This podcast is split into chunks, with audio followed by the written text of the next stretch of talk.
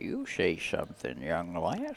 Ouch. That was beautiful. I was trying to pick it up better on my mic. We should just do the whole show as a couple old geezers. A couple old cowpokes. This couch doesn't rock the way it used to. Somebody upholstered my rocking chair. What's going on? Gadzooks. I've been sitting on a pile of gold. We would drive Cass crazy. No, I love it. Just don't expect me to say funny voices. Well, you're just the nurse that takes care of us and gives us the little cups with the pills we like. You don't got to participate, Nurse Cass. You just let us old fellers rocking our socks. And having a little between. Jasper here only speaks in flute tunes. It's like that guy in Breaking Bad with the little bell. Oh yeah. Ding, ding, ding. For me, I only have the flute, you know. Mm. So yeah. You're a multi-instrumentalist. You rip on that thing, man. I didn't even know this. Something like that. It's funny because I never played anything formally like with strings or with hand positions, you know, like frets and things. But like the first instrument I played was a didgeridoo. Whoa, that's like a really hard instrument. It's a weird instrument. I mean, it's the oldest wind instrument. It's the widest arrangement of farting noises you can artfully make.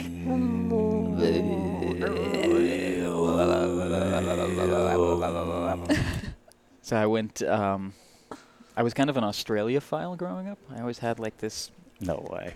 Yeah, I just had like this this drive down under. Down under. I was all fascinated by the strange wildlife that was percolating up from that weird little corner of the evolutionary laboratory. In the gills. Ah. The gills. So I think it was 1997 or something, so I was like 15, 16. I got to visit Australia, and then I went into a didgeridoo store, and I was like, how do you play these tubes? And they were like, you just blobber your lips like this. And then you put it against the opening, and that's all there is to it. And so I like played around. I kind of caught it, but I couldn't circular breathe. So for a few years, I was just like, I got like a didgeridoo it yourself, which is just like a PVC tube with a little bit of wax on the top. Didgeridoo it yourself. Yeah, I like that. You get those at Home Depot. A lot of people don't know. Blue Man Group knows. Blue Man Group does know about it. Has all the goods. And so I got one of those and I started playing it. And for years I played it without being able to circular breathe. So I just like stop on the beat. And then when I came to California in like, was it 2006, my first friend, rest in peace, Frankie Mann, a.k.a. Jungle Love, taught me to circular breathe on the way to L.A. Like he would stop on the side of the road to take a nap and I would practice. Wow. And a lot of people will say you practice, you take like a straw in a cup of water and you try to blow continuous bubbles. And I was like, that's like somebody teaching you how to ride a bike by like, you know, like climbing fences. Like what? I want the immediate thing. So I was just like practiced it. And then at some point I got it. And that became very much like a vehicle. I like instruments that are also weapons when I'm traveling. So that's good. Walking around with like this didgeridoo as like a sword on my back. I had by then like this really dense eucalyptus didge, you know, which was like, you know, a real thwacker. So I'd walk around with my portfolio as a shield and this didgeridoo on my back. And nowadays, I play this flute a lot, which was made by a friend of rootflute.com, Daniel Hansen. This is one of his earlier models, which is just like, as you can see, a bamboo root. Cool. That he turned into this beautiful flute with what I'm told is the mouthpiece of, I think, a bansari or like some kind of Japanese flute. But nowadays he makes them really elaborate. Like I'll have like triple reeded antler flutes that are embedded with all kinds of gemstones and fossils. Like I was joking with a friend the other day, we were looking on his website and we're like, so what is the thought process in this? Where he's like, antlers, that's the new flute. And then he's sitting around and he's like, what's it gonna be? Mammoth tusk. Yeah, definitely laying some mammoth tusk in there. Like, that needs some bentonite. That's not even a stone, that's clay. I've got clay on my face. I've just got clay on the mind now. Clay on the face. Clay on the face, so clay on the mind. The title of the episode. Did you do a little research before you put clay on your face? Or? A little bit. Just a little bit. So for the folks that can see us and the folks that can't, I'll give a little, I'll explain this clay on the face thing. So I was living in the jungle in Mexico for almost 2 years, and near the tail end of it, I got a parasitical infection, a flesh-eating parasite, a single-celled protozoa found its way into my body by the means of a... Let's backtrack. All right. Yeah. In the jungles in Mexico. In the world. There is a giant deforestation effort on account of Train Maya, the railroad through the Yucatan. And due to this deforestation, an ancient evil has been unleashed. The ancient evil is carried by the vector of a sandfly, colloquially known as Mosca Chiclera. The hosts of this parasite are mostly cats and dogs, and occasionally humans. More and more humans. Oh, man. I am one of these humans. Holy smokes. So this little sandfly, about a quarter the size of a mosquito, looks like a little, piece of dust in the air. Like, I always say, like, I wish it was a bear. We can be like, honey, that bear's out there again. Let's go inside. Yeah. But in this case, it's like, tiny little puff. Floating through the air. And then if you're lucky enough, like I was, then it's a female sandfly, and it's carrying this parasite. So I got really lucky. I got bit on the hand and on the face.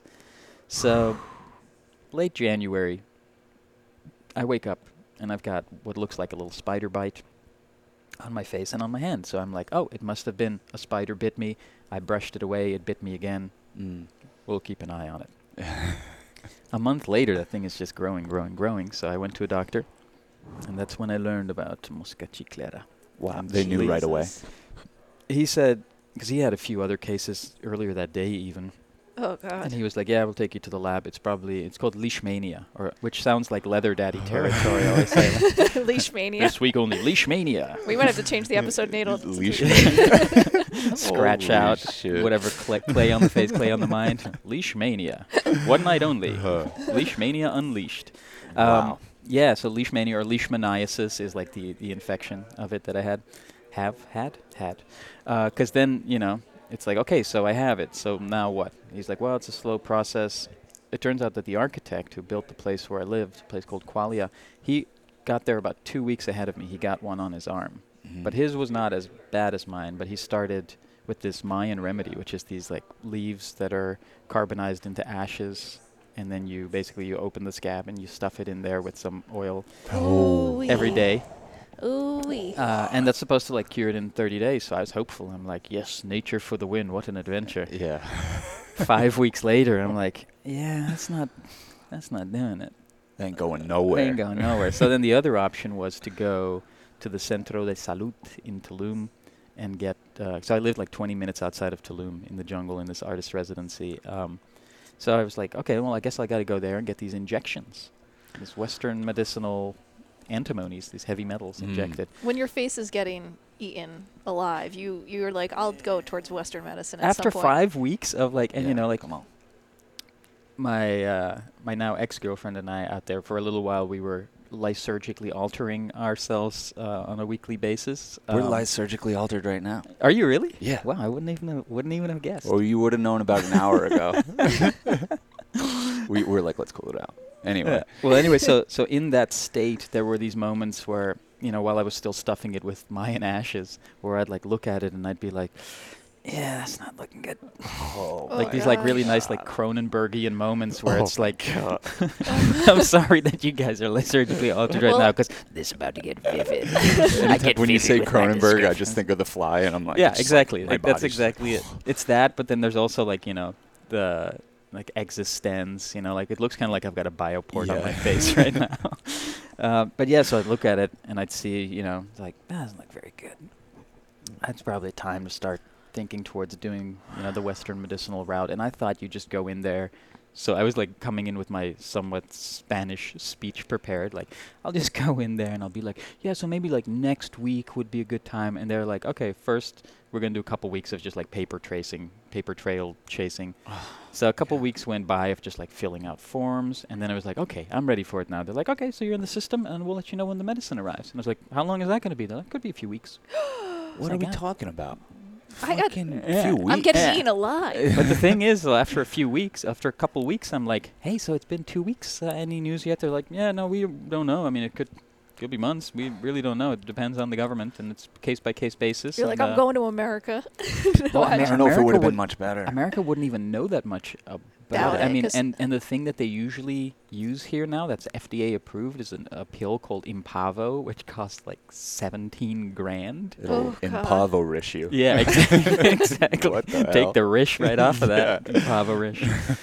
Yeah, so that didn't seem like an option. So I was just like, okay, I guess... we'll wait it out, and it took about 5 weeks of waiting, and then finally it was my turn to get my intramuscular injections in the most muscular part of the body, the butt, during Pride Month. So 20 pricks in the butt during Pride Month. I feel like it's like you had rabies. I mean, that's also a thing apparently that goes around there. I learned about later, and there's all kinds of things apparently that still are abound that like dengue fever and things like that. Were you nervous about getting another bite while you were there? Yeah, so that was the other thing. Like, this place had felt like home. Yeah. I mean, that's what an ecosystem. Eco is home. So this was like I was at home in this ecosystem, and I had my partner, and she moved away back to Argentina where she was from in May, because one of the factors also was like she was afraid that she would get it as well, and so now it was just like me out there for the last couple of months, like, waiting for the medicine and going through the treatment, and that feeling of like, I don't feel safe outside, because what if you get another and that's not one. The kind of place where you have windows, right? So it's like, why even is it all outside? Yeah, I mean, there's like bug screens, but I mean, this thing could fly through. Like, there were nights, like, I was very diligent about like killing every mosquito and flying thing, and I would collect them on a little piece of paper, and I had like at one day like 6 or 7 of these little Mosca Chiclera flies. The ones that got you. Yeah. So, I mean, it doesn't mean that they're infected, but they were, like, around. Yeah. So, I was just like, I'm going to collect you guys. I'm going to put their heads on the walls. You wouldn't be able to see it, but tiny little heads. But you warn them because they could smell each other. Yeah. Yeah. This guy's not fucking around. Yeah. So, that was crazy. But, yeah, so after a month of daily intramuscular butt injections, it got vanquished from my body, but there was still like a lot of red around basically like I've got this crater in my face right now, and it's got like this inflammation around it, and they said, well, it takes like at least 2 months for the inflammation to go away, and it's been like almost 2 months, and it's just like got more inflamed, and I got like a secondary infection on the one on my hand. Wow. That's why I'm like, you're taking a risk with this clay approach. Like, did you do research? So yesterday I met somebody, and they were telling me to do, they gave me this clay mixed with castor oil, and they were like, you cannot go around like with these wounds exposed like that. In New York City, in sunlight and stuff like that. And they were like, put this clay on there, sleep with it, just cover it in plastic, and then take it off the next day and put it back on. So last night I was like, okay, well, because the one on my hand was like not scabbing over, it was not looking good. So I was like, let me just try this clay approach. And I put it on last night, and then this morning I looked, and I was like, oh, it actually looks a lot better already. It healed a little bit. Because clay dries it out, right? Well, it also, from the little bit of research that I did on it, where I was like, is clay good on open wounds? And it's like, yeah, clay pulls out bacteria, toxins, infections, but it doesn't affect the healthy what do you white call cells or something? Yeah, healthy flora or whatever, and healthy bacteria. And then it also, it insulates it from the air, and so it seems like she said like do it for a week, and that should like pull all the inflammation out of it. So I'm like, I want to believe these things. So I'm experimenting with my body, because that's also what Western medicine does. Of course, like my insurance is in California, so here I could only do like urgent care or emergency room. So I went to the urgent care, and they charged like $250 to tell me like, yeah, I don't really know, dude, but here's something for the secondary infection. Maybe see infectious diseases or a dermatologist. And I was like, yeah, I don't have money for all those things right now. So, and I'm about to go to Europe, so it'll be a little while before. That's where you go get treated. Maybe. I mean, the Netherlands also is not. We looked it up yesterday. It's compulsory healthcare, which means that you have to buy healthcare, but they don't provide it for. It's not like socialized like in France and places like that. Yeah. Wow, I didn't know that. But yeah, so now I'm walking around with clay on my face. That was a long detour, but that's how I kind of roll, you know. No, thank you for sharing this story with us. I've got all these little buttons, and you can press the clay button, and then you get the whole. That's not even the whole backstory, but that's the small arc of the parasitic life. It was enough when you told us that the other night. I was like, I'm glad we didn't go to Mexico. Like, like, we were always drawn there when you were down there. We were like, damn, that's a good time. You know, the weather up here is shitty. Like, we should go down to Mexico. And we were always like a week away from going down there. And for some reason or another, we didn't go. And then you told us this, and I'm like, I don't think I'm going. I've never been to Mexico, but it's... We'll go to Mexico, but now we have to be very scared of little flies. Go in armor, Go in armor. The heck? The thing is, like, it's not like everybody. Like I said, it's a lottery. You have to be real lucky to get it. But this is you're like a warning case for deforestation, and that's one of the things that came out of it is this kind of like. And I did a whole podcast solo episode about it called Leishmaniasis, which I mentioned in there. It sounds like a Mars Volta album or something. It sounds so metal. It does. Yeah. But yeah, and I talk about kind of the. I look at it from different angles, from a pragmatic angle of somebody that's just trying to like heal themselves of it, but also like kind of the shamanic angle and like an ecological angle, which is, it's like a wake up call. It is. And it's, this is the thing about like the ecological crisis is that we get so numbed by statistics and raw data that there's no emotional connection to it, or it feels like that's about other people or about down the line or something like that. Whereas one of the first signs, even before, or maybe it was during my infection already, but it was already during it. At some point, like, we heard the dogs were barking outside our cabin, and we went out to investigate, and we're shining lights into the trees, and I'd see these little eye lights shining back at us from the trees and these little shadow figures moving through the trees, which is, like, super trippy. What the heck? And then it's like, the monkeys are back. Little spider monkeys were making their way because little spider monkeys. The tiny little spider monkeys were making their way across the jungle, for their habitat had become invaded. And not invaded by parasitic infestations, but infestations of humans. And, nature doesn't put up signs that say, don't do this or else. Nature puts up subliminal signs that say, fuck around and find out. And this is why we're imbued with intuition, but the modern world has just dried that stuff right up, folks. So the monkeys fled their habitats, made their way to us, and so it really started painting this picture. Oh, and like to go one chapter back from the infestation, the first time I heard about Leishmania was... this little cat that had wandered in from the jungle, and he called himself Io because that's all he said. He was like, Io, Io, Io. So I called him Little Io, and Little Io be spitting. Like, that cat could sing, man. We put on some Mike Patton, Mondo Kane, and he would, like, sing along with that. Damn. Not word for word, but he definitely was like... So he had some range, I guess, yeah. He was just the cutest little gremlin, like, came out of the jungle, but he had these tumors on him that kept getting worse, and then... again, Cronenberg, he was like a little Cronenbergian lawn sprinkler where he would like scratch them open and shake his head and like little paint splatters of blood and flesh would land on the wall. And I was like, this beautiful sanguine galaxy that this cat is so perfectly primed on the wall. What art, this nature. And then after a while it was like, because I had a connection with this cat, but it was also like kind of unsanitary, so... Rosa, who was my girlfriend out there, came up with the Io stick, which was this perfect stick that you could like touch him with a 10-foot pole and scratch him behind his ears and stuff. And he didn't care that it was not a human hand. He was just as happy. He just wanted to be scratched and get attention. Wow. But he was when he arrived, very PTSD. But also he's like, help me, stay the fuck away from me, help, get away from me. And after about a week, we kind of like won his trust and, we'd feed him and he'd hang out. He became kind of part of the family, but he was a little leper, So I took him to the vet. Say, like, God. What is this? And then they were like, this might be this thing called Leishmania. And if that's the case, then, we may have to put him down. So they did the tests. Turns out he was like riddled with Leishmania. And so they put him down. And they used his body for a necropsy to see if they'd like get more research on it, because again, there's like not that much. Some pet cemetery shit. Yeah, well, I was thinking more like some Jesus stuff, This special little guy will be the Messiah for humans and other animals. Damn. Rest in power, Io. Yeah, exactly. Rest in power, Io. So this is also like I consider myself a bard, which is like a storyteller of liminal spaces.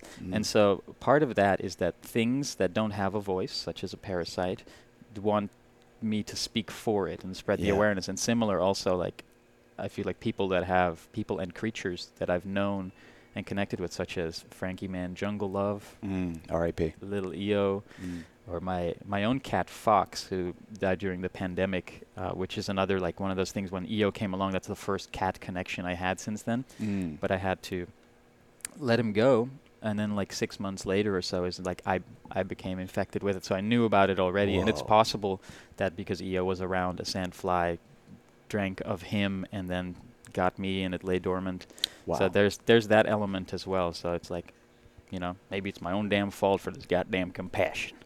Well, this compassion, folks, will get you nowhere, but you want to care for the lepers, and you will end up a leper. Well, do you think by being a compassionate guy, you almost invite some of this stuff in to be a voice for the voiceless, you know? You got to live it. Did you choose this? Do you ever have you gone through that trip on about all this? I mean, I've accepted it. Yeah. That's the choice. Yeah. I think I could fight it more. It's like when I came into this life, nobody ever told me that there wouldn't be flesh-eating parasitic infections. So I'm a very like improvisational being, you know, like my worldview is very fluid. It's malleable like clay. And so whatever new things come onto my path, I'm just going to have to adjust my worldview to include that into it. And I think a lot of people are much more rigid. So like something happens and it's like, we'll exclude that from our worldview. Like, my mind is made up, you know? Like, don't confuse me with the facts. Yeah. So did I choose it?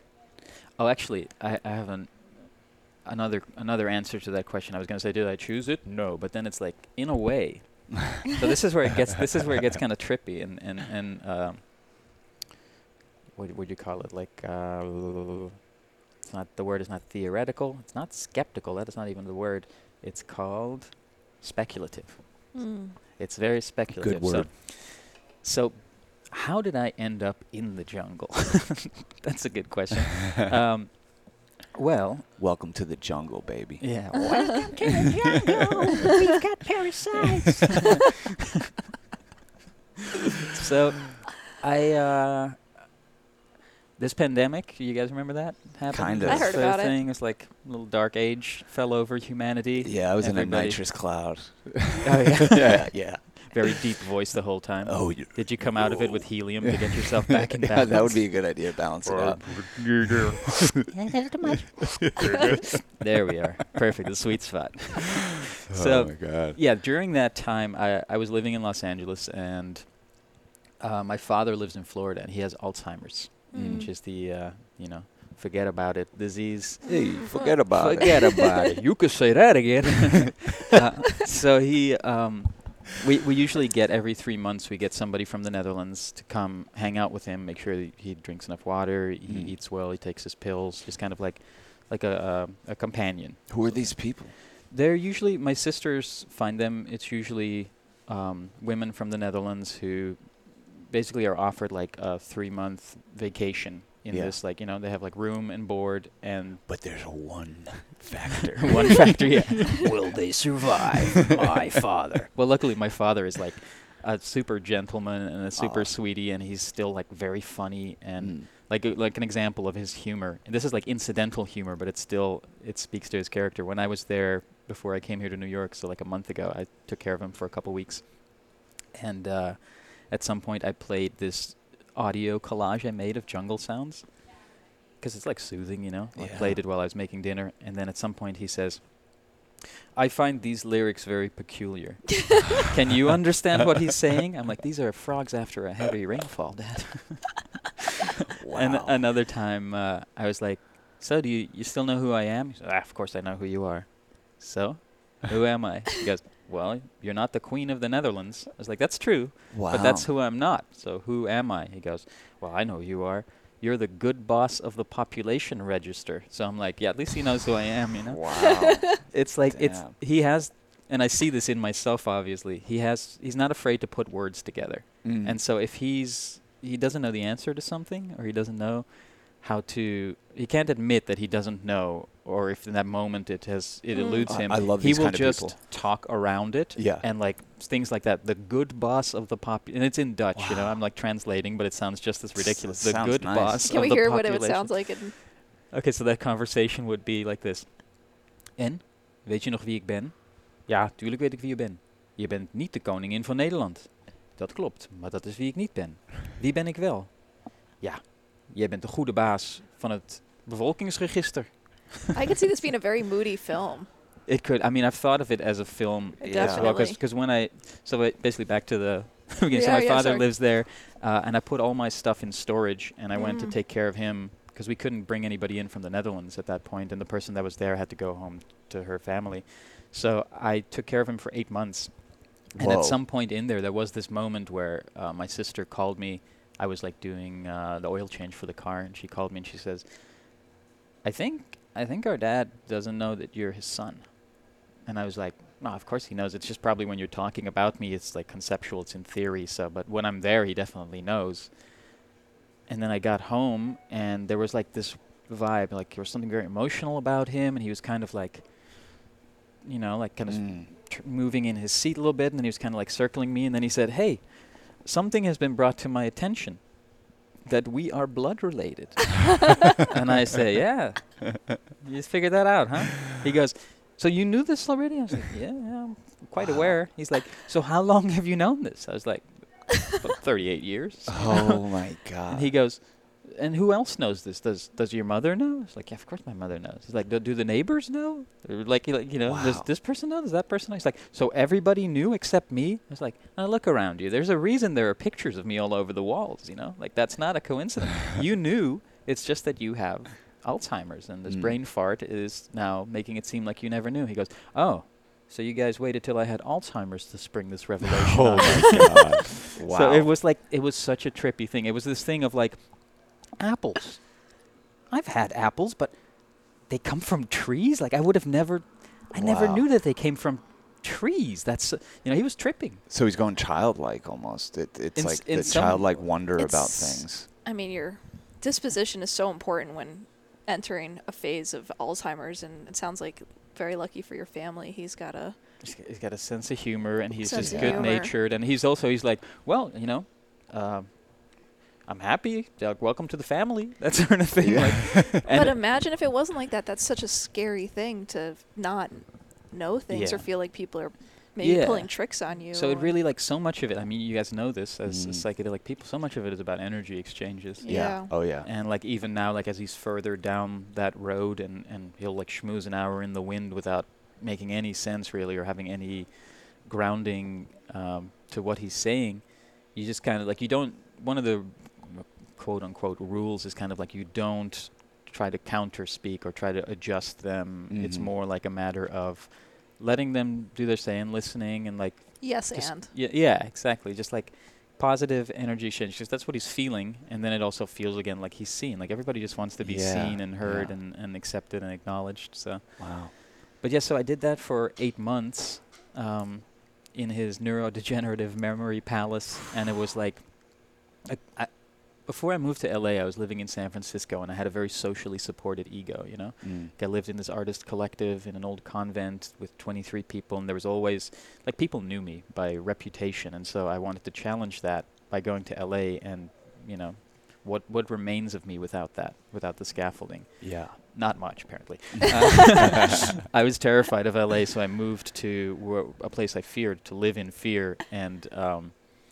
You know, you literally, like, I lined up and signed up to be nobody at Central Casting, to be, like, an extra. Yeah, and then later I got a gig as somebody's double, you know what I mean? Yeah, like I'm still not somebody, but I'm somebody's double. I kind of looked like the guy from Lethal Weapon, so I got to be his photo double for that show. Oh, my God.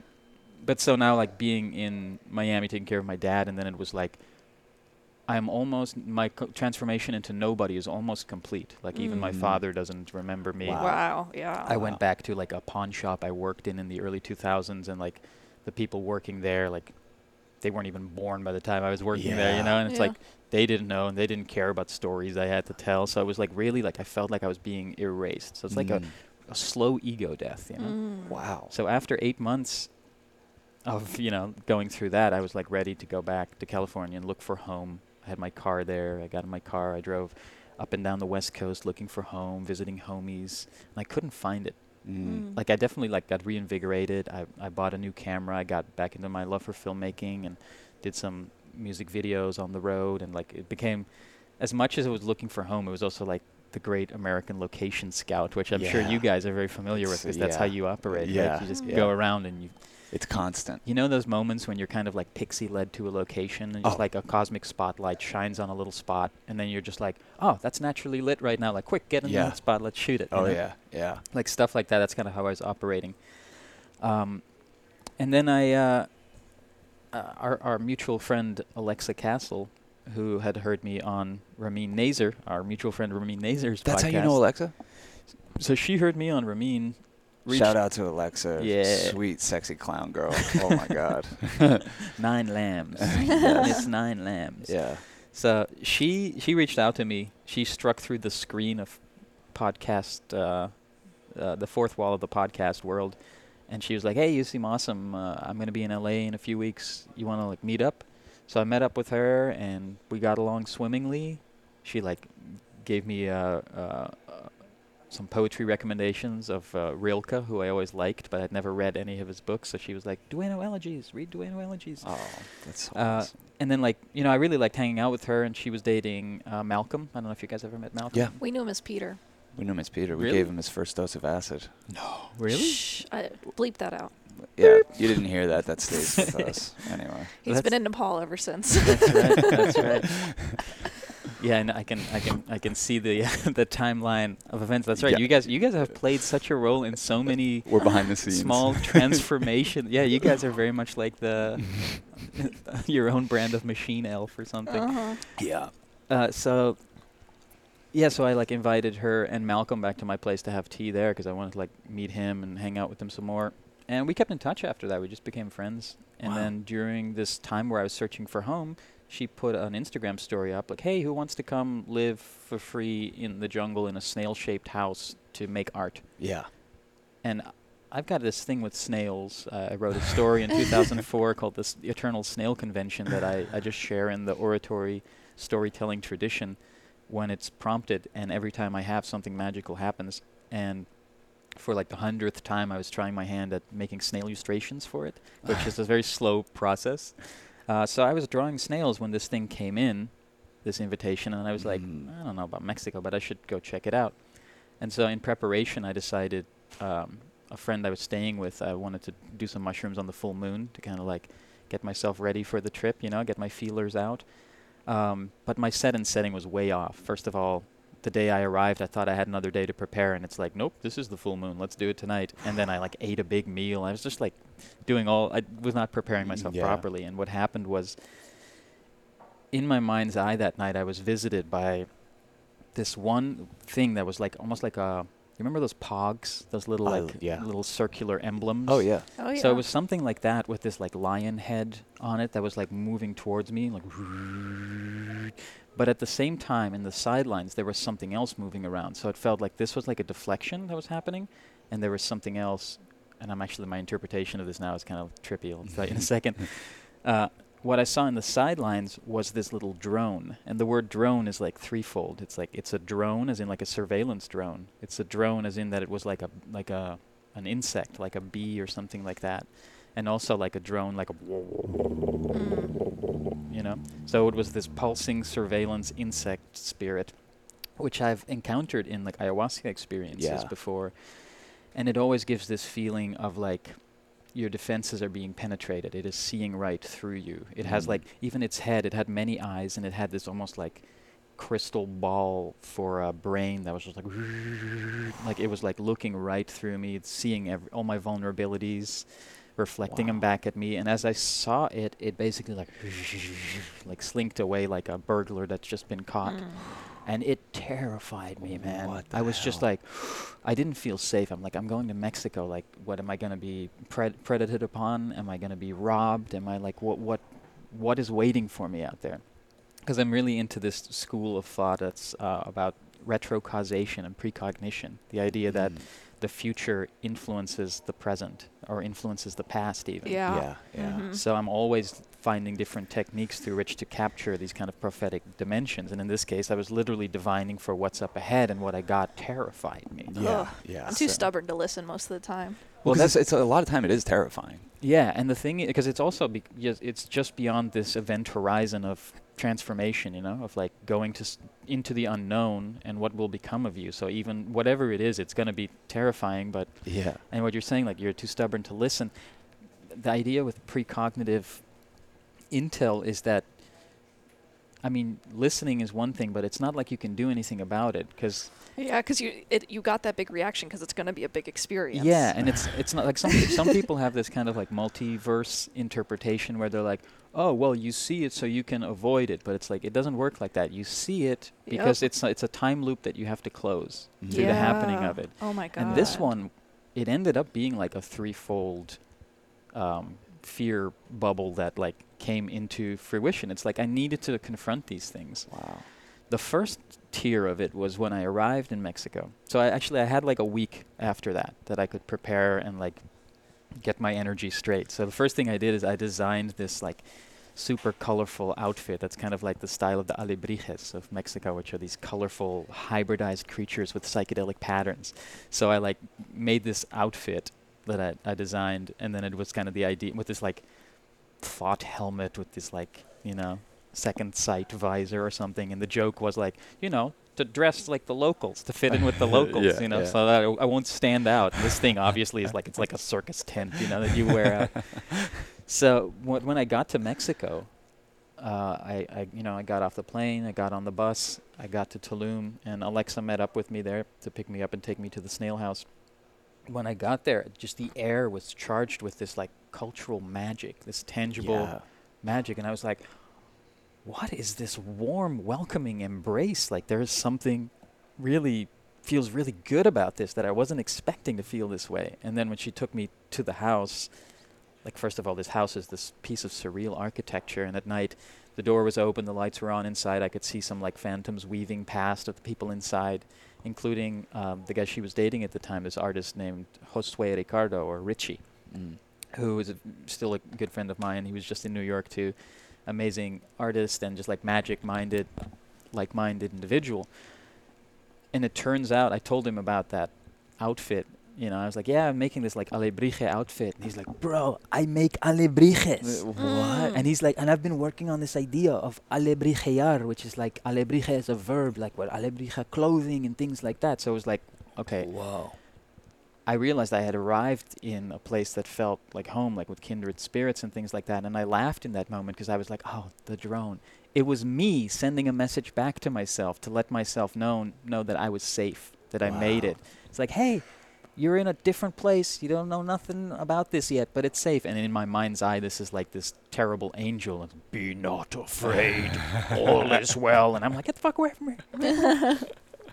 But then also, I mean, the obvious, because it had like three arcs. Like another arc was that we got robbed at some point. Like the house got broken into. A bunch of things got stolen.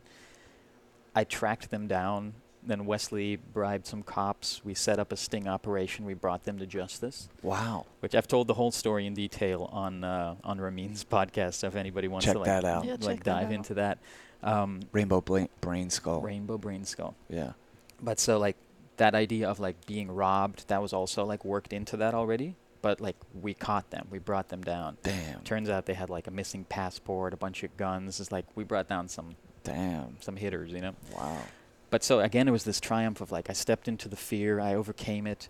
But now that I'm looking back at it, too, like, obviously, also the insect, the thing of it is also, like, the Mosca Chiclera, you know, was, like, worked into that. And just now I realized that, like, the lion on the pog coming at me, that could have been little Eo, you know. That's what I was just going to say. It's like the cat is, like, distracting, and in the meantime, this little thing is coming in to get me. So it was, like, did I ask for it? Was it my choice? In some way, I guess this is like me communicating through time, which is ultimately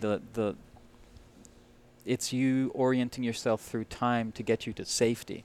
So I trust that there's a conclusion to this whole epoch which ends in me being healthy and healed with this information to share and new experiences, and also like having kind of struck through the mask of my fears, you know, which right now I'm very much about like fearful fates and fateful fears, you know, like this idea of like allying with fear. Yeah. Which also, like, I'm sorry, I'm like ranting a lot. No, but that's a good title too. Fearful Fates and Fateful Fears. We're through chapters for this episode. yeah.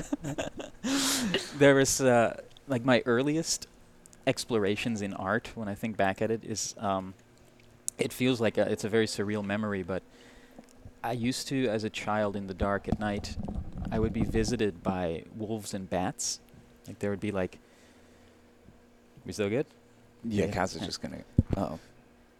And now, chapter 2. Honestly, it's been so great. I just had this moment where I'm like, fearful fates. I just need to make sure we're still recording. Chapter 2. Fearful fates and fateful fears. So when I was a child, I would have wolves and bats that came to me like these hallucinatory comets streaking through the dark and then like dissolving upon impact, you know? Wolves, bats, fangs, you know, like the wolves were kind of like the wolf man in a way, like the Lon Chaney, the little teeth poking out, hairy face, striking white eyes, and then these bats also with like fangs, just like terrifying childhood terrors. Oh, damn. And I told my mother about this, and she saw some children's book, and she came up with this idea. She's like, why don't you draw them? And looking back at it, like this is my art. It's like dream catching. It's like ghost busting, that kind of thing, you know? We're here, we're surrounded by your art. It's all over this place. It's over our heads. Yeah. It's too far away to see closely because they're little portals. You have to get up close. And activate your inner microscopic kaleidoscope. But yeah, so she came up with this idea to draw my fears. So I drew these very crude little wolves and bats with fangs, and then we tied them to balloons, and we were going to release them. It's like a very witchy, shamanic idea. This, yeah. But like we didn't have helium balloons, so they just kind of like fell to the ground, and then a gust of wind would drag them across the gravel. And then we hid behind a little wall as these two teenage girls arrived on bicycles and got off their bicycles and inspected these balloons and these drawings. And then my mother turned to me and was like, see, now they're going to get them. And I don't understand the morality, so I'm like, hey, no wolves, no bats for me tonight. Sounds great. Just pass it on. That sounds like some Netherlands shit or something. It really is, because there's this, I always say there's this Dutch nursery rhyme for the hiccups that goes like this. And sing along if you know this one, folks. Join in. Hikke sprikke sprauw. Ik geef de hik aan jou. Ik geef de hik aan anderman, die de hik verdragen kan. Which the first part is jabberwock for hiccups, hikke sprikke sprauw, and then it rhymes and it goes, I give the hiccups to you, I give the hiccups to someone else, whom can endure the hiccups. So it's like, I can't handle it. Oh, wolves and bats in the dark, I put them on balloons, I give them to somebody else, who can endure them. Oh my God. But here's the twist. Some friends of my sister arrived at our door later that evening, and they brought gifts for her little brother. They brought balloons with wolves and bats stuck to them. So that's like the idea of like my ally my fears. Like these are your shadows. Like sew them to your feet, Peter Pan, from the Netherlands, the Netherlands. So, so that's been like a big theme for me, especially in the last year. Is just like stepping into fears and overcoming them and allying them. You know. Yeah. Well, I mean, we were just talking before this, how like we're the same age. I feel like this is just the first age I'm getting to in my 40s now, where I'm like, I can do that. I have enough data points. I can look how things have worked out in the past and what avoiding stuff has done for me or not done for me. And fuck it, I'm here for the adventure now. I like your style because I feel like you're an in and through kind of person, you know, and I think we can relate to that. Yeah. And the precognition thing, I really appreciate you putting that into words, because the idea is like you do feel, because so many times I've felt something coming on and I don't do anything to avoid it, but it also feels like I can't do anything to avoid it. And the thing, then I try to think exactly what you're saying. If I had even had the capacity to do the thing to avoid it, I wouldn't have felt as big of an energy about it in the first place. Yeah, what would you change? You know, I think about that like, all the time. Even that, like a change or a choice, there's this hubris around it, like we know something. Yeah. Like we know more about how things are to unfold that we can avoid. Like, okay, so let's say I avoided having my shit stolen, which it got stolen a second time, which humbled me from the whole like, hi, see, I'm victorious, you know. Yeah. And then it was like, okay, I just got to take an L sometimes. Yeah. Or like, you know, like if I had avoided that, if I had been so afraid of this thing that I canceled my trip to Mexico, like I wouldn't be here sitting with you guys right now. Like I wouldn't have this art show up right now. I wouldn't have so many wonderful, so many friends, so many wonderful experiences. There's a lot to appreciate in the darkest times, and a lot to having that perspective, because it's here. You might as well appreciate it. There's you know, the Werner Herzog, speaking of documentary filmmakers, he has a quote that I often bring about, which is the poet must not avert his gaze. Yes, he must look at the beautiful as well as the ugly. Yeah, and I'm very much of that school where, you know, I saw you wincing earlier with the Cronenbergian stuff, but it's like, I mean, to wince, that's fine. Like, that's going to happen. It's just like, all right. But we still got to accept that there are these realities for ourselves and for others. And like you said, in and through. Well, and there's no, like, the border between Mexico and the States is an imaginary border. I mean, these flies are coming for all of us, you know. Yeah, and the border between, you know, where my body ends and the ecosystem takes over has been very clearly penetrated. Do you have any thoughts on what happened, because you just are covered in clay? And do you have any thoughts on Burning Man? I know you probably... I mean, I went 7 years in a row, and I haven't been in 10 years and haven't felt called to. Like, after those 7 years, when all of San Francisco drained out to the playa, because, you know, San Francisco, it's kind of like the center of the decentralized circus. Yeah. Everybody, like, left town, so I took that time to, like, write a piece. It's called This Little Spine of Mine and Other Tales from the Final Destination, which are, like, my 7 years of Burning Man congealed, distilled into this, like, potion of vignettes. Awesome. And writing that, I was like, I like writing and thinking about Burning Man more than I actually liked being there. I'm glad you're saying that. Like, there's something about having our experiences and then being able to distill them and take the best of it out of that. Mm-hmm. I also was not one of those people that was like, came to Burning Man and was like, my eyes were open, like, wow, life as art. Yeah, yeah, what an idea. You're like, I'm living this shit. I was living it, and this was just like an extension of it. Mm. But I had also lost some. I had done 2 big murals 2 years in a row, and each of them were painted over by the people I had commissioned them for due to, like, miscommunications or all kinds of petty little interpersonal plays. And so I was also meditating on this idea of, like, the sand mandala, or creating something impermanent. So Burning Man did offer, like, a balm in that sense of, like, here we build a city that will be destroyed at the end of the week. Everything here is ephemeral. So there was that appeal to it, but... I mean, as far as what's happening now, I'm guessing you're asking ecologically, right? Like, well, because I feel like the way you're having this, I feel like that's what I saw when I saw this all happen, you know, the rains and how it affected, you know, this decentralized, whatever. I don't have the words that you have for everything, but just kind of being like, oh, is this the wake-up call? And will this wake-up call be received and channeled? What I'm seeing just peripherally is that there are a lot of people that I think that are there that are like, stepping up to the challenge, and they're like, this has been the most rewarding burn ever. I can't wait for next year. Like, we're so prepared. We're so self-reliant and radical. And then there's the other school of thought, which is like, maybe just like, maybe we don't need to do this anymore. Like, maybe instead we can take all those resources and do, like, Habitats for Humanity builds. Yeah, like my friend Nathan, do you guys know Nathanology? Nathan before Oglesby? I'll have to connect you guys. Yeah, please. He's good friends with Alexa and Wes and that whole House of Yes kind of crew. He's this professor of classics who is a rap educating philosopher. Just like this brilliant dude. He just put up this little video where he's talking about kind of like, you know, instead of maybe building this temple this year, we could take that money and those resources to build houses for Habitats for Humanity or something. But then he also like beautifully balances it with this idea of like, but we'll take Molly while we're doing it. Yeah, exactly. We still can feel good. It's still be a celebration. But then, of course, there's like the idea of, but the temple, that's obviously, it's art. It's not just like a functional structure. But, you know, I think it's a conversation that just needs to be had at this point of like, what are we putting our resources towards? Like, I think the reality, just like for me, the reality of the parasitic realities, just like that, like the reality of climate change and taking things more seriously. It can still be a party or a celebration. Totally. It's just like absolutely less, maybe less.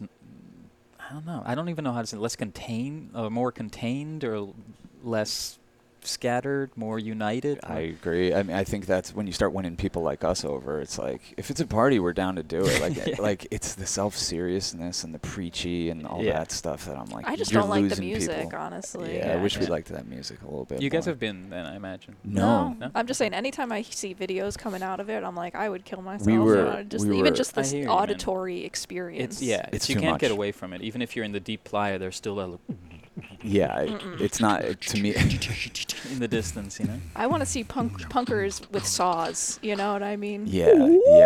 Hold on, that's a good time for the flute. Yeah. Come on.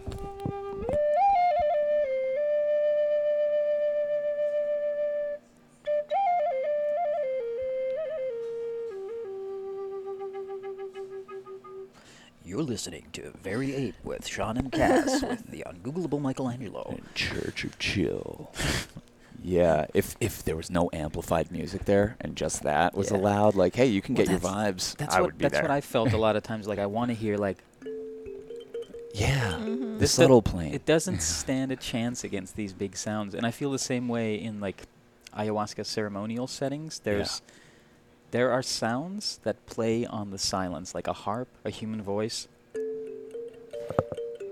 things like this. It's like it just accentuates the silence, whereas like drums will scare it away. Yes. Somebody rocking on a guitar will just scare the silence away, but something like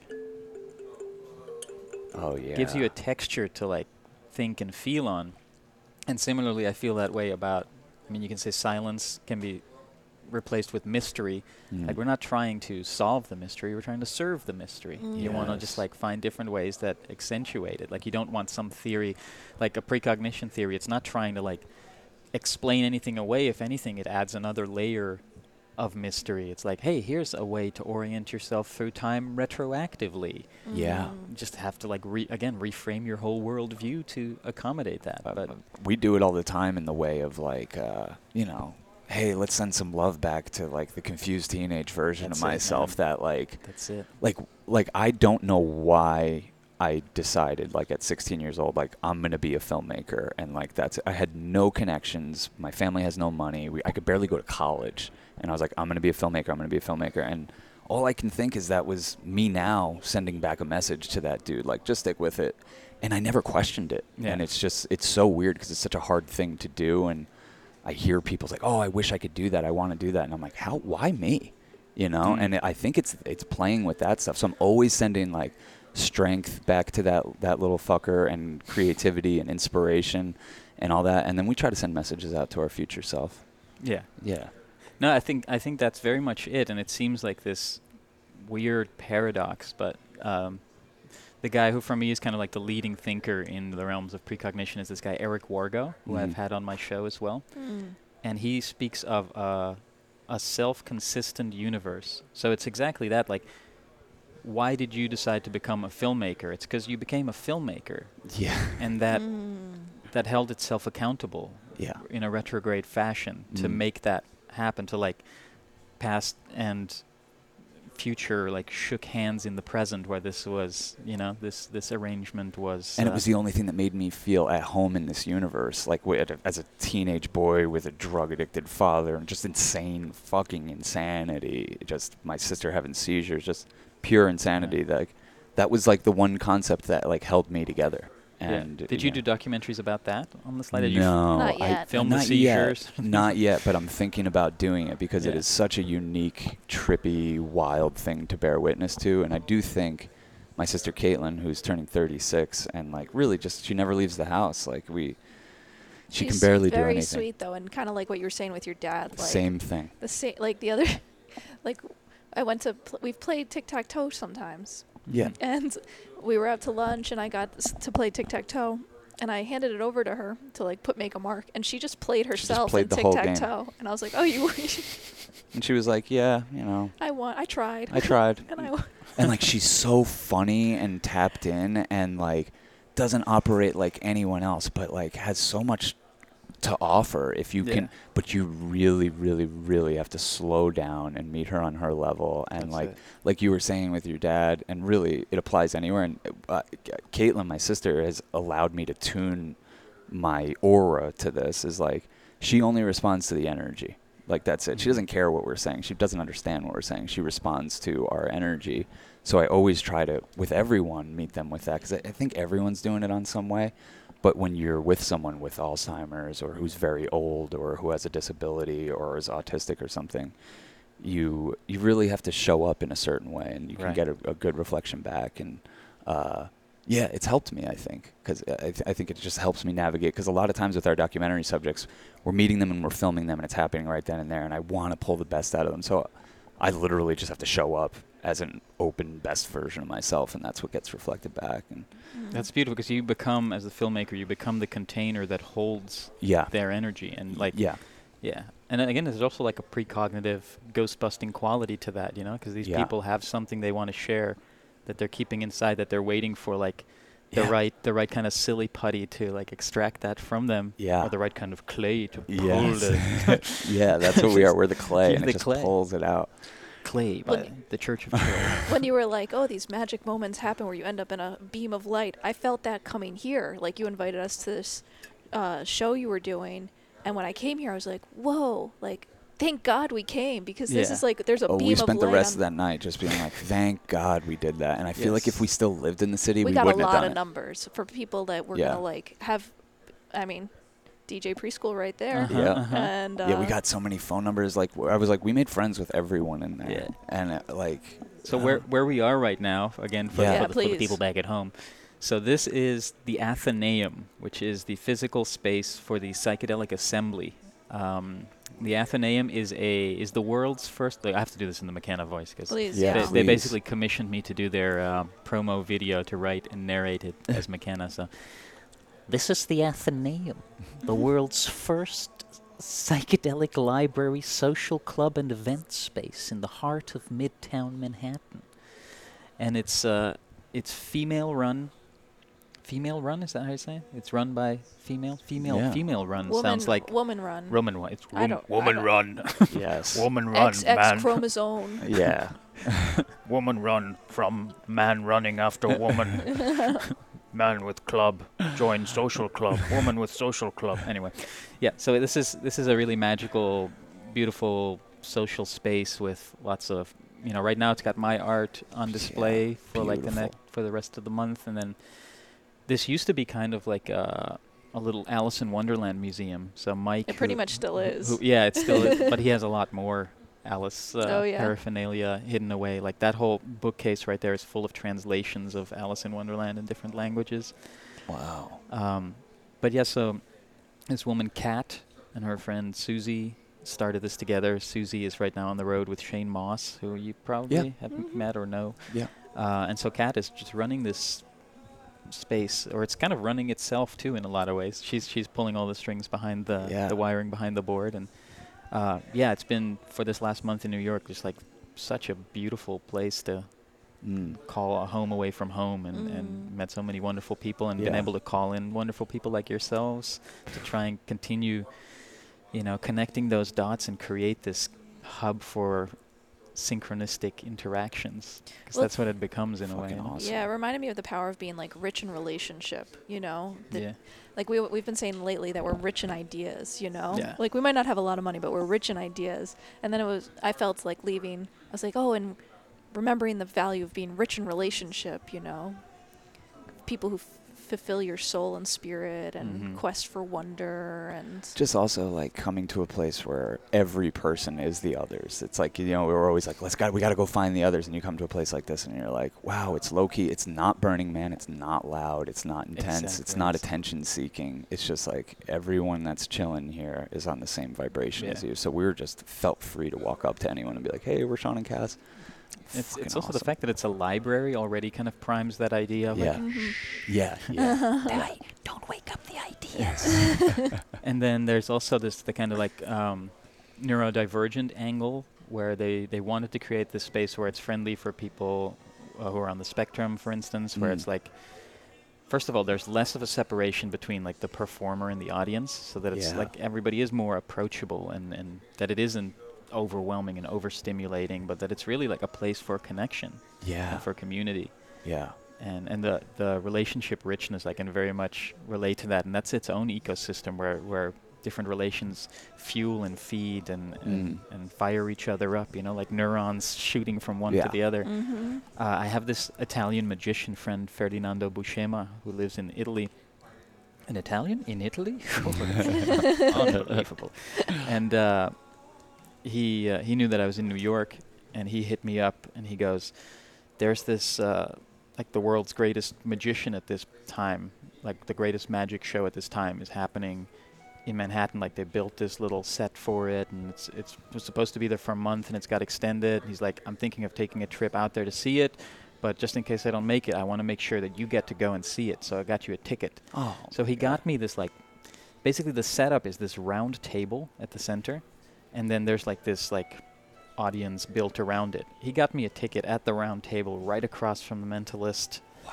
And it was just an like amazing experience. So like, like I'm not very rich, but I've got like amazing friends and patrons and people looking out for me that like want me to go have amazing experiences so that I can tell them about it, you know? See, I mean, and I'm like so grateful for that, for those kinds of... Me too. It's so weird too, because like we used to be rich in money from our commercials and stuff, and the pandemic just fucked up our whole life. Mm. And so there was this floaty period where we were using a lot of ketamine and nitrous to just check out and not think about how we're not self-sustaining. But little did we know that this whole time we were building up a community and that we could rely on them. And I'm not even talking about financially, like literally like these are our friends. So like a lot of people are like, whoa, you guys don't have a retirement. You're not planning this and that. I'm like, could you go anywhere in the world and get put up by people? Could you, you know, rely on your backlog of art to, you know, have goodwill with people wherever you go? Like, that's what I feel like we're doing. And I feel it's like now we have people cheering us on, like, go have those experiences. Get out there, do it, tell us about it. You know, if we can't do it, I want to hear about it. How was The Mentalist? He was amazing. Like, there's so many things in there where I had no idea how he did what he did. You know, there's some of it, he's like, he's obviously in control of the room, in control of the deck. There's also things where he's pulling information out where you're like, how are they doing this? So in the end, walking out of it, like knowing that there is an explanation for all of it. Like there's obviously like a science and a method to what he's doing, but what I walk away from is just like how the blind spots in the mind, how easily we are deceived and are deflected away from something that's going on, like how these guys could have been like the world's greatest pickpockets, but decided to turn it, thank goodness, into like also for them much more lucrative endeavor. But yeah, just like walking, it was by Washington Square Park. So as soon as I walked out and walked through that park, I just had that like kind of like widescreen vision of like looking at everything and how everybody's working and trying to pick out like the different ways that, just the blind spots in our perception. Yeah, that we can be hypnotized and that people can get us to think a certain thing or feel a certain thing or know a certain thing about us based on how we respond. We went to a magician who, there was a woman in front of us. He was like, you're wearing white underwear and you have Tupperware in your bag. And it was just like, she did, you know, it was both of those things. It was crazy because she was like in front of us online. It was like she couldn't be a plant. Like how? Like we couldn't wrap our head around. Yeah. Like even the woman who was sitting right in front of us, she was like, "What the fuck?" She was like, "Yeah, I have Tupperware in my bag," and she was wearing white underwear. It was so bizarre. So this is what's interesting too. This is again like on the precognition train.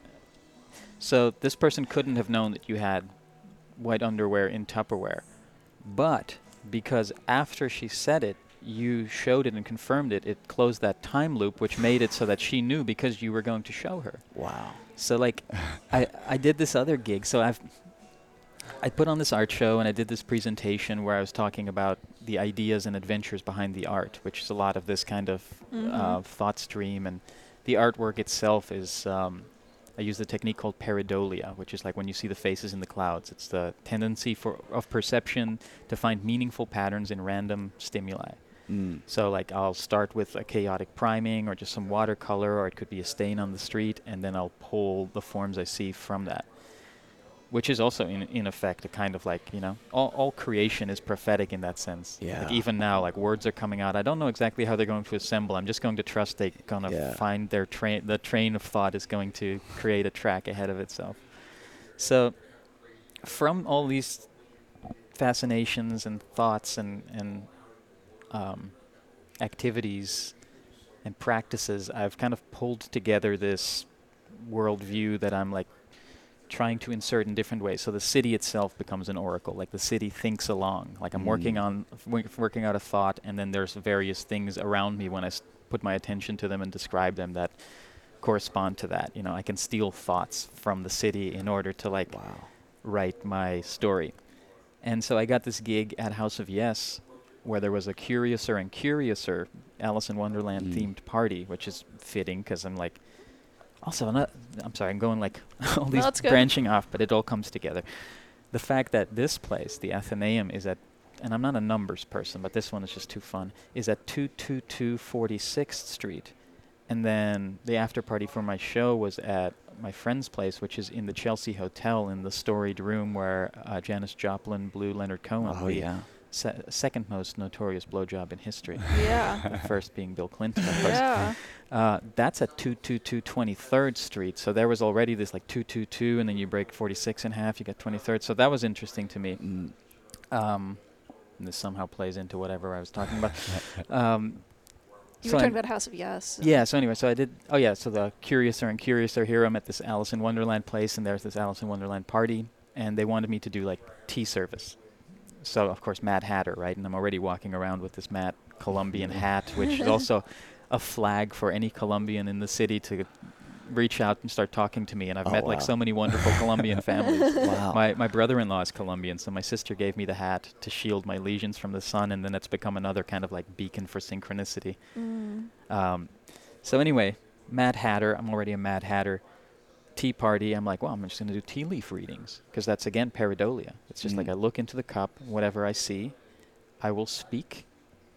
And then whatever I speak, maybe the person sitting there has some connection to that. We have a conversation around that. Then I'm going to mine the colors of the conversation. I'm going to do an archetype writer poem. I'm going to type it out. And that's going to be my blessing, my spell that I give to them. And this was like really well received. People were very generous. It's like a really beautiful gig that I want to expand. I want to like find more places to do this at. This is like a vehicle for me, you know. But some of these were so uncanny. And again, it's like I've created basically precogs in a teacup. I've created a space at the table for synchronicity to happen and for time loops to close. And most of the times when people come to see like an oracle or a medium or a psychic, I'm using air quotes here because I'm more on the oracle side of things. They're in a space of transience, you know. We're always in a space of transience, but a lot of times it's people, they're moving, they're traveling, they're, you know, trying to figure out their relationship, whatever it is. And that opens up this trickster territory where these things, like through my confidence, that's what a con artist is, right? A confidence artist. Through my confidence and my artistry, I'm able to just like speak what I see. And sometimes it's like weird. So my favorite one was this couple. Well, two people, and I said, you guys want to do a reading together? Are you a couple? And they're like, look at each other. They're like, are we? We're kind of trying to figure that out. Oh, man. So I'm like, all right, well, have a seat. Let's try take a look at it. And I look in the cup, and the leaves arrange themselves and look kind of like a Wile E. Coyote or Roadrunner or something like that. I'm like, all right, let's give it a try. So you guys have any kind of connection like Wile E. Coyote, Roadrunner, like Warner Brothers cartoons? I'm kind of putting it out there in a way of like, you know, I'm not expecting a lot to come out of this. And they look at each other. They're like, yeah, so earlier today we had a long conversation about Wile E. Coyote and the Roadrunner in regards to our relationship dynamic. I'm like, let's start there. You know? Wow. So like, that's crazy. They were like, people were lining up, and one after the other was like that. That was my favorite one because it was so specific and so random and yet so tied in. So how...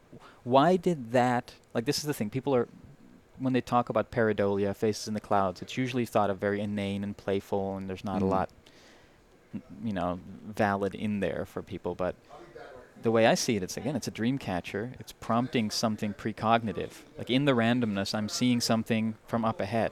How could I have known? Yeah. Because they told me afterwards.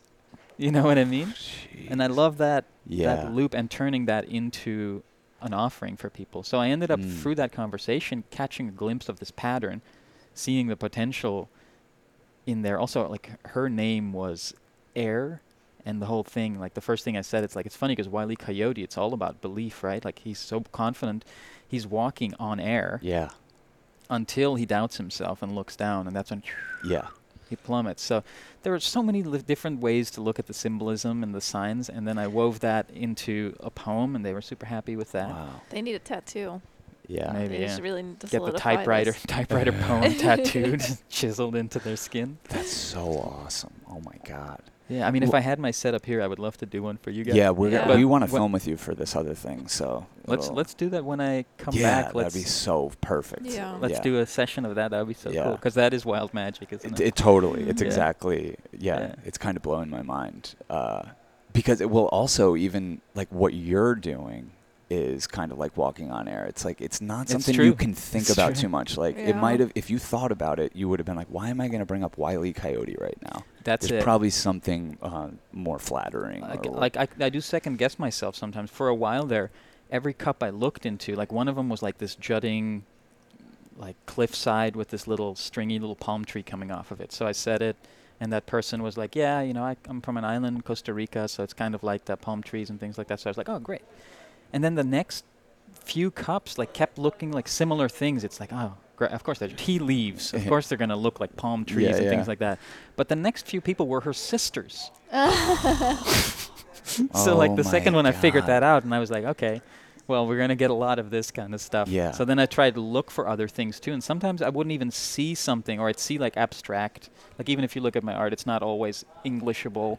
You see, like, abstract shapes, but then I try to look through that and, like, what comes up from, what is my association? It's like vacation. It's like, when's the last time you had a vacation? And then people tell me about a vacation they went on together or something, and, like, an impression of, like, the sound of the frogs outside the window or this or that. And then I just weave that as if I'm in there. I weave that into some kind of offering that I can give them. It's like, now your memory that has just come out of nowhere, like, it's not like this was on your mind, but this memory has been conjured up, has been kind of juiced for some kind of significance that you get to now carry with you. So it's like, I think it's a really beautiful service, and it's so aligned with everything else that I've been doing. I mean, at the very least, to listen and receive and reflect back is such a gift. True. You know? And it's less charged, I think, than like an astrological reading or a tarot reading, where you're like, whoa, this person knows some other stuff. Yeah. And like, what are we even messing with here? I don't know. It feels like... just a weird guy with a bioport on my face sitting in a club reading tea leaves. Like, why not trust this guy? Wow. Yeah.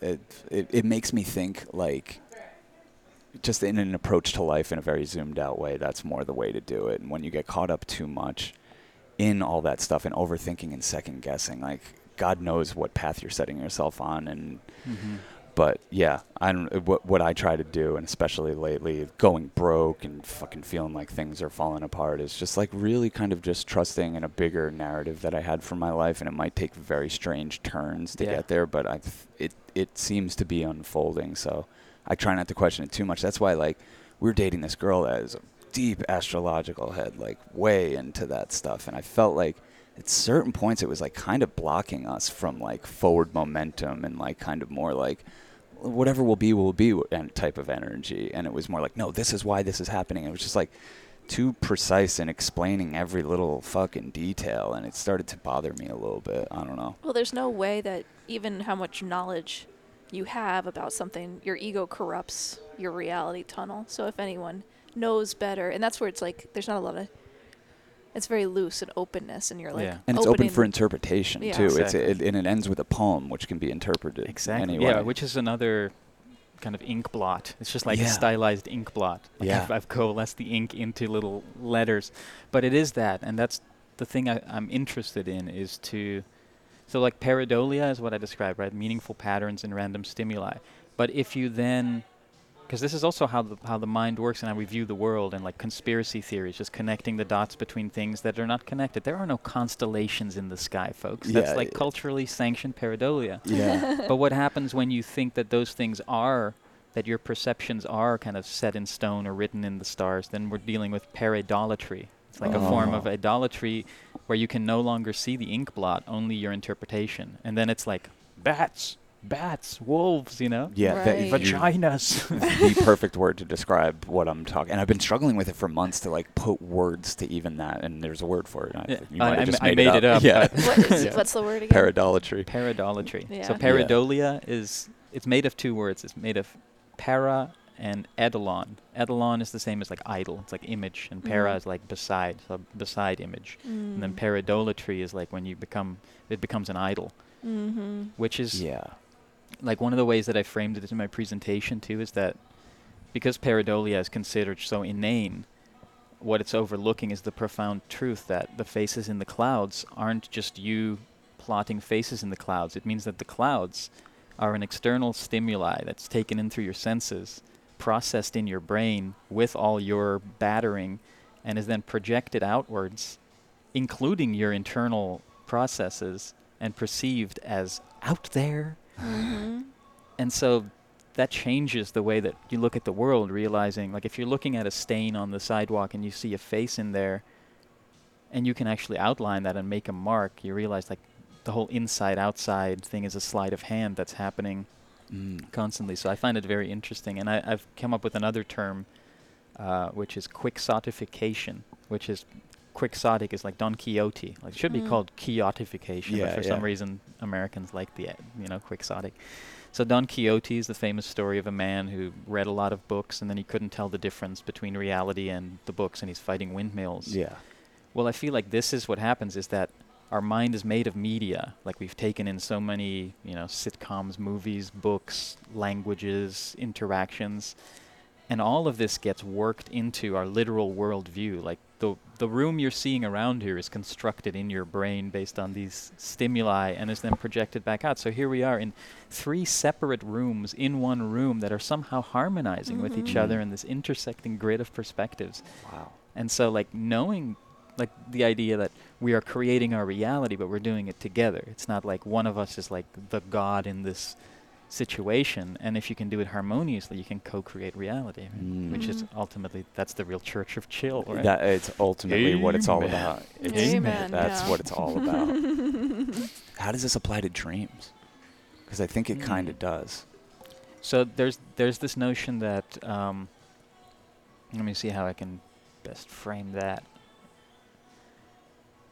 That the dream is like your way of that remixing itself, working itself out, sifting through different ideas away from the stimuli, like things that still stick around. So maybe you get a better sense of what it is that's getting mixed up in the stimulus experience. And also, like, that guy Eric Wargo, one of the books he wrote, one of them is Time Loops and one of them is Precognitive Dream Work and the Long Self. And the Long Self is what you were saying earlier, like, kind of zooming out into this, like, you don't have to know all the specifics, but you can follow your intuition, which is just another word for precognition, I think, you know? Yeah. You're like, in German, they say Vorgefühl, or in Dutch even Voorgevoel, which is like a presentiment. Yeah. You don't even have to say it in another language. You can just say presentiment. You're feeling it before it's happening.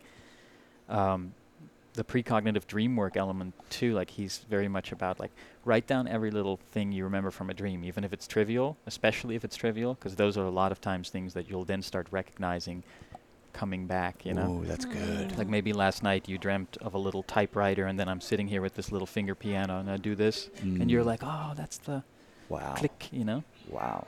That's pretty awesome. And I like it, too, because, you know, synchronicity is always a big theme, I think, that goes around, and there's kind of this thing of, like, synchronicity, it means you're on the right track sort of thing. Yeah. But it's even cooler when you think of it. Synchronicity is something orchestrated by yourself in the future, winking, being like, this way, it's safe this way, there's survival this way. Yeah. That it's a game you're playing with yourself throughout time. Because then there doesn't need to be, like, some conclusion to it. It just leads you, again, to, like, moments like this where we're safe, we're together, we're having a good time, we're conversing, and we can, like, send this back to ourselves in this same room a few days ago when we met. You know? I mean, I fully, and this sounds far out, it might even sound conceited, but, like, I watch the movies that we end up making in my head before they exist. So, and I've always kind of taken it for granted until very recently. And I'm like, in very specific terms, or the feels? Can be very specific sometimes. Yeah. And they're documentary films. It's not even like it hasn't even happened yet. But I'm like, it's I can tap into it. I think it's like one of the reasons I do this is like because I can so clearly see what it is, and I'm like, we just have to make that. I love that. It's so easy, you know. I mean, like that's I already see it. That's it. I mean, you guys are also like, I think this isn't the first time you've been like surgically altered. I think this is probably something more regular. And what it does, I think, is it can erode these notions of the self that get in the way, you know? Like, ultimately, the self is this physical entity of action, and the other, like, mental hallucinatory self needs to, like, stay out of the way, stay out of this, and let the action work itself out through time. Yeah.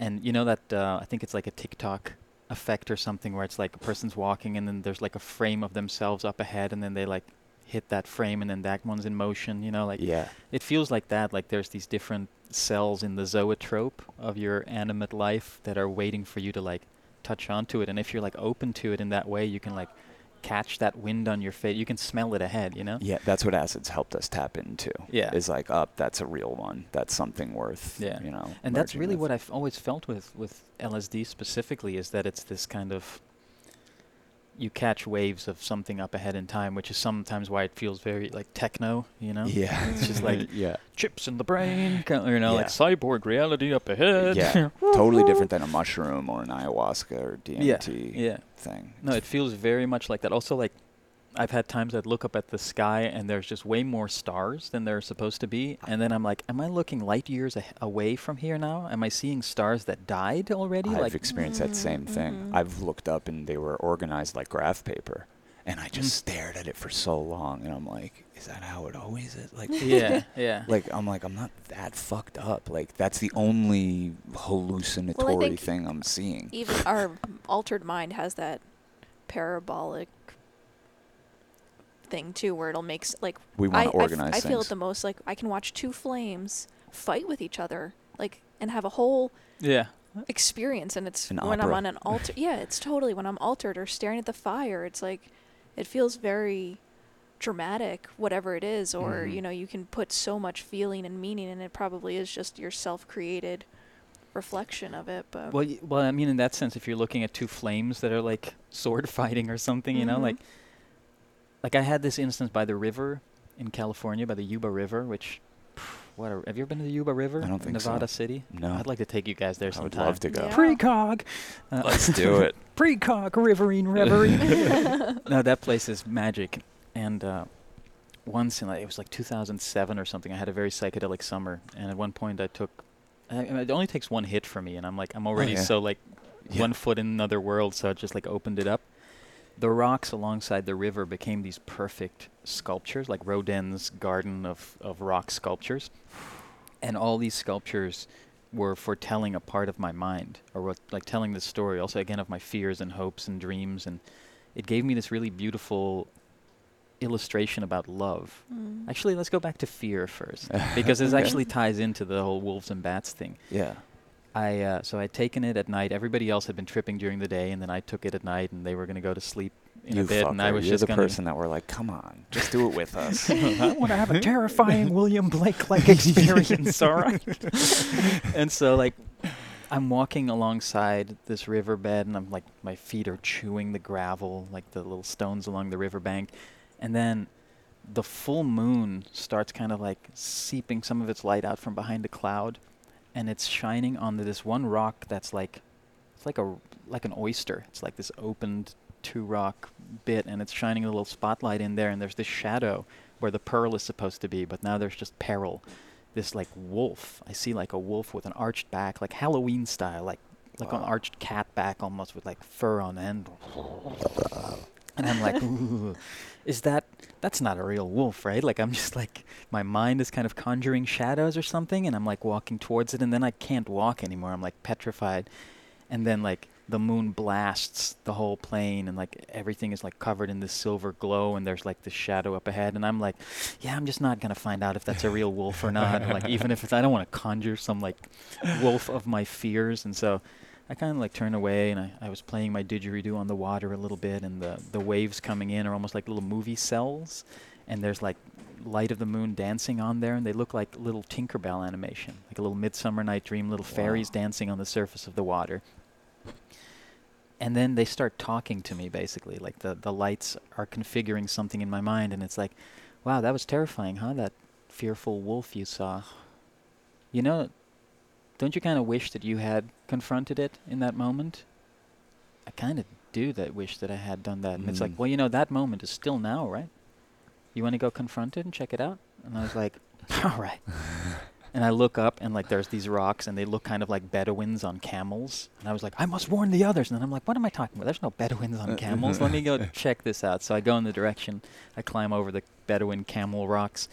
And now I'm looking at this vista with, like, this river, which is like the river of time, you know, like pouring under the full moonlight. And all the rocks are glistening and wet in moonlight. And they're all, it's a sculpture garden. Wow. Damn. And on this one side of the riverbank, there's three distinct idols, I'd say, made out of rocks. One of them is, it's like a T-Rex, like the ruins, like the fossils of a T-Rex, like slain by the riverbed. A little further up, there's like unicorn rubble. There's like the skeleton of a unicorn, and then there's like cyborg bits scattered around, which later I interpret this, and I'm like, okay, the river of time, right? The past. There's the past. There's dinos. We're propelling ourselves towards our own extinction on fossil fuels. Yeah. Uh-huh. Then we've got this future where it's kind of like this techno, you know, integrated human hybrid future. And then there's the unicorn rubble, which is like all my fantasies have been abolished. Like this, now I'm like facing the truth, facing the fear. And the fear is a lot of it is like fear of the unfamiliar, and some of it's fear of the familiar. And that was the next bit. There was this rock family. There was this, like, he was like a knight, like very, very strong. He had this one arm up, kind of like Statue of Liberty, and he was holding on as the river was, like, rushing past him, and you could see, like, the glinting armor in the moonlight. And then there was this maiden that was, like, clinging to him, and she was, like, touching his face, and she was going, shh, shh, like, calming him. And then they had a child on their hip, like a little purse. And so it was like he was holding on in this stream that was trying to, like, time was trying to destroy them. Wow. But they were holding fast in this family unit. And next to them, there was this, like, alien, kind of like from the Naked Lunch, Cronenberg, the mugwumps. But it's like the breakneck speeds of the river had, like, snapped its neck. And it was just, like, dead next to them. And they were holding on in this stream. And then I later wrote it down because I could see them breathing, you know? Like, they were so real. And then I wrote down, I know they're not real. They're just how I feel. But they live and they breathe. They love and they breathe in the face of a stream that knows nothing thereof. They breathe and they love in the face of a stream that knows nothing thereof. Wow. Sounds like a Grateful Dead lyric. It could have been. It was this feeling of, like, I guess the question was, like, what is love? You know, is love something that exists in nature? Is nature indifferent?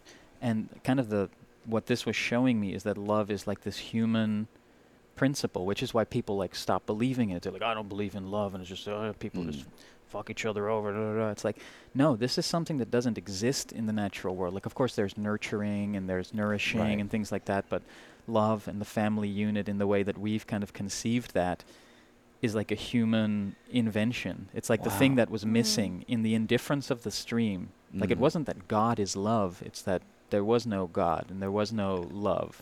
But we invented these things and brought them into being as a value that we serve. Wow. Yeah, love and is the only thing I believe in. Yeah. Yeah, and it's something, we serve it in both senses of the word, you know? Like, we serve it and we serve it on a platter to each other. Mm-hmm. Yeah. And so that was, like, huge. So when you see, like, two flames fighting each other, it's your inner processes, like your dualities battling it out or something. Yeah. And I think it's so valuable for that, you know, to be able to divine what's on your mind. Mm-hmm. You guys Talking Heads fans at all? Of course. Huge. Yeah. You know, there's I think a line in, like, Slippery People, which also, like, I mean, who are these slippery people? That seems like trickster territory right there. He has a line like that, try to recognize what is on your mind. It's like, that's it. Yep. God help us. Help us lose our mind. These slippery people, help us understand. Trying to call in a Talking Heads reunion. There's little wispy discussions of that potentially happening for the 40th anniversary of Stop Making Sense. So really? Ooh. Yeah. They're the only band I can think of that would it would be huge if they reunited. I'm like, I can't think of many bands like outside my punk thing that would be as big as Talking Heads playing. I love them so much. I mean, I love David Byrne so much. Oh yeah, it's like especially like Speaking in Tongues, Remain in Light, like that era is just the lyrics, the music. It's just they were so ahead of their time. Still talk about precognition again. Like they caught something that still the world is catching up to. Absolutely. They were ahead of their time, but also were the sound of the 80s in a way. Like, like I could probably go through every decade and be like, that's the band that was the sound. I think for the 80s, at least for me, it's like it's Talking Heads. Yeah. Yeah. Anything else? I mean, we could talk forever. Yeah, we just talked for a while, so I figure... yeah, no, I feel like they're doing stuff around here. We did it. I didn't even notice, but... Mm-hmm. Just setting up for an event, it seems. Promote your stuff, you know? Oh, yeah, so... if anybody wants to learn more about me, go to theungoogleable.com. I have a podcast called Self-Portraits as Other People, which, you know, comes out with an episode once in a while, but there's a good little backlog of 20-something episodes that you can submerge yourself in. And if you're in New York City, come visit the Athenaeum. On October 3rd, I'm going to take my stuff down, and we're going to do like a closing night event, which hopefully you guys will be able to attend as well. That'd be fun. Yeah, what else should I tell people? Oh, I have these. So I've been doing these things called pareidoodles. So the paintings on the walls here, they're called divined designs, which is that same technique, you know, the pareidolia, and then I pull the divined designs out of it. But I also did a bunch of little small ones that I've been selling for $25 a piece called Pareidoodles. Oh yeah, we were looking through those at the event. They're awesome. Cool, yeah. So you can check them out on my Instagram, which you can find through my website, or just void_denizen. Yeah, I think that's enough information. Theungoogleable.com is the best place to find me. Oh yeah, Patreon. If you want to like... Please, what is your Patreon? Be my friend. It's patreon.com/voiddenizen. Support this. Support this fool. Come on. Support us fools. We're patreon.com/churchofchill. We'll be doing lots more stuff together. I think it's really cool that we have a podcast as like a demarcation of when we first met and became friends. I love it. I love it. We'll see where it goes from here. Well, I think we'll do lots more of these. And we have you in mind for some other stuff. So super exciting, guys. Cool. Patreon.com/churchofchill. Thanks for joining us. It's the Very Ape Podcast. Peace, love, and magic. Awesome. Thank you so much. That was really wonderful.